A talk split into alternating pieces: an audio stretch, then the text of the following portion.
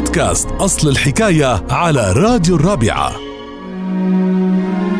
أصل الحكاية لليوم عن مثل شعبي قديم ويطلق على من يخرج من حال الضيق إلى حال أضيق منه، أو بيخرج من مأزق صغير ليوقع بمأزق أكبر منه.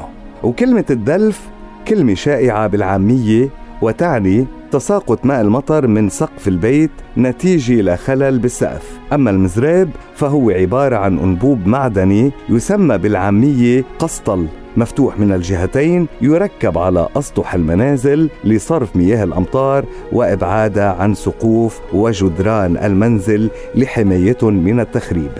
ومثل من تحت الدلف لتحت المزراب برجعنا بالذاكرة لأيام كانت الأمطار تتساقط بغزارة، وكانت أسقف المنازل من الطين وما بتصمد كتير إذا طالت فترة سقوف الأمطار. مشان هيك كانوا أصحاب البيوت القديمة بأواخر أيام الصيف وبداية الخريف بحطوا ما يسمى بالحماية من تسرب الماء على أسطح منازلهم لحفظ السقوف الداخلية، وكانت هالعملية تتم بفرك الصوف الصخري فوق الأسطح، بعدين بصبوا الإسمنت فوقها.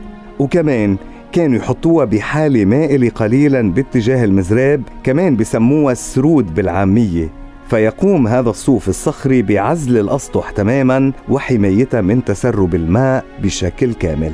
ولما كانت الشوارع والأزقة ضيقة كان المشي فيها أثناء المطر مغامرة تحتاج لحنكة ودراية ورشاقة لتجنب تلك الشلالات المنحدرة من المزاريب بكل مكان. ولإسقاط هالمثل الشعبي على واقع مزري بيكون بأنه يهرب المرء من الدلف فيقع تحت المزراب.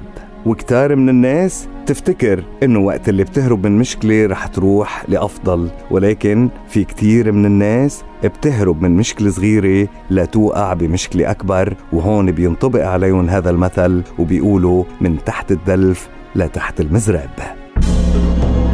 لتتعرفوا على مزيد من أصل حكايات الأمثال تابعونا على بودكاست الرابعة أصل الحكاية.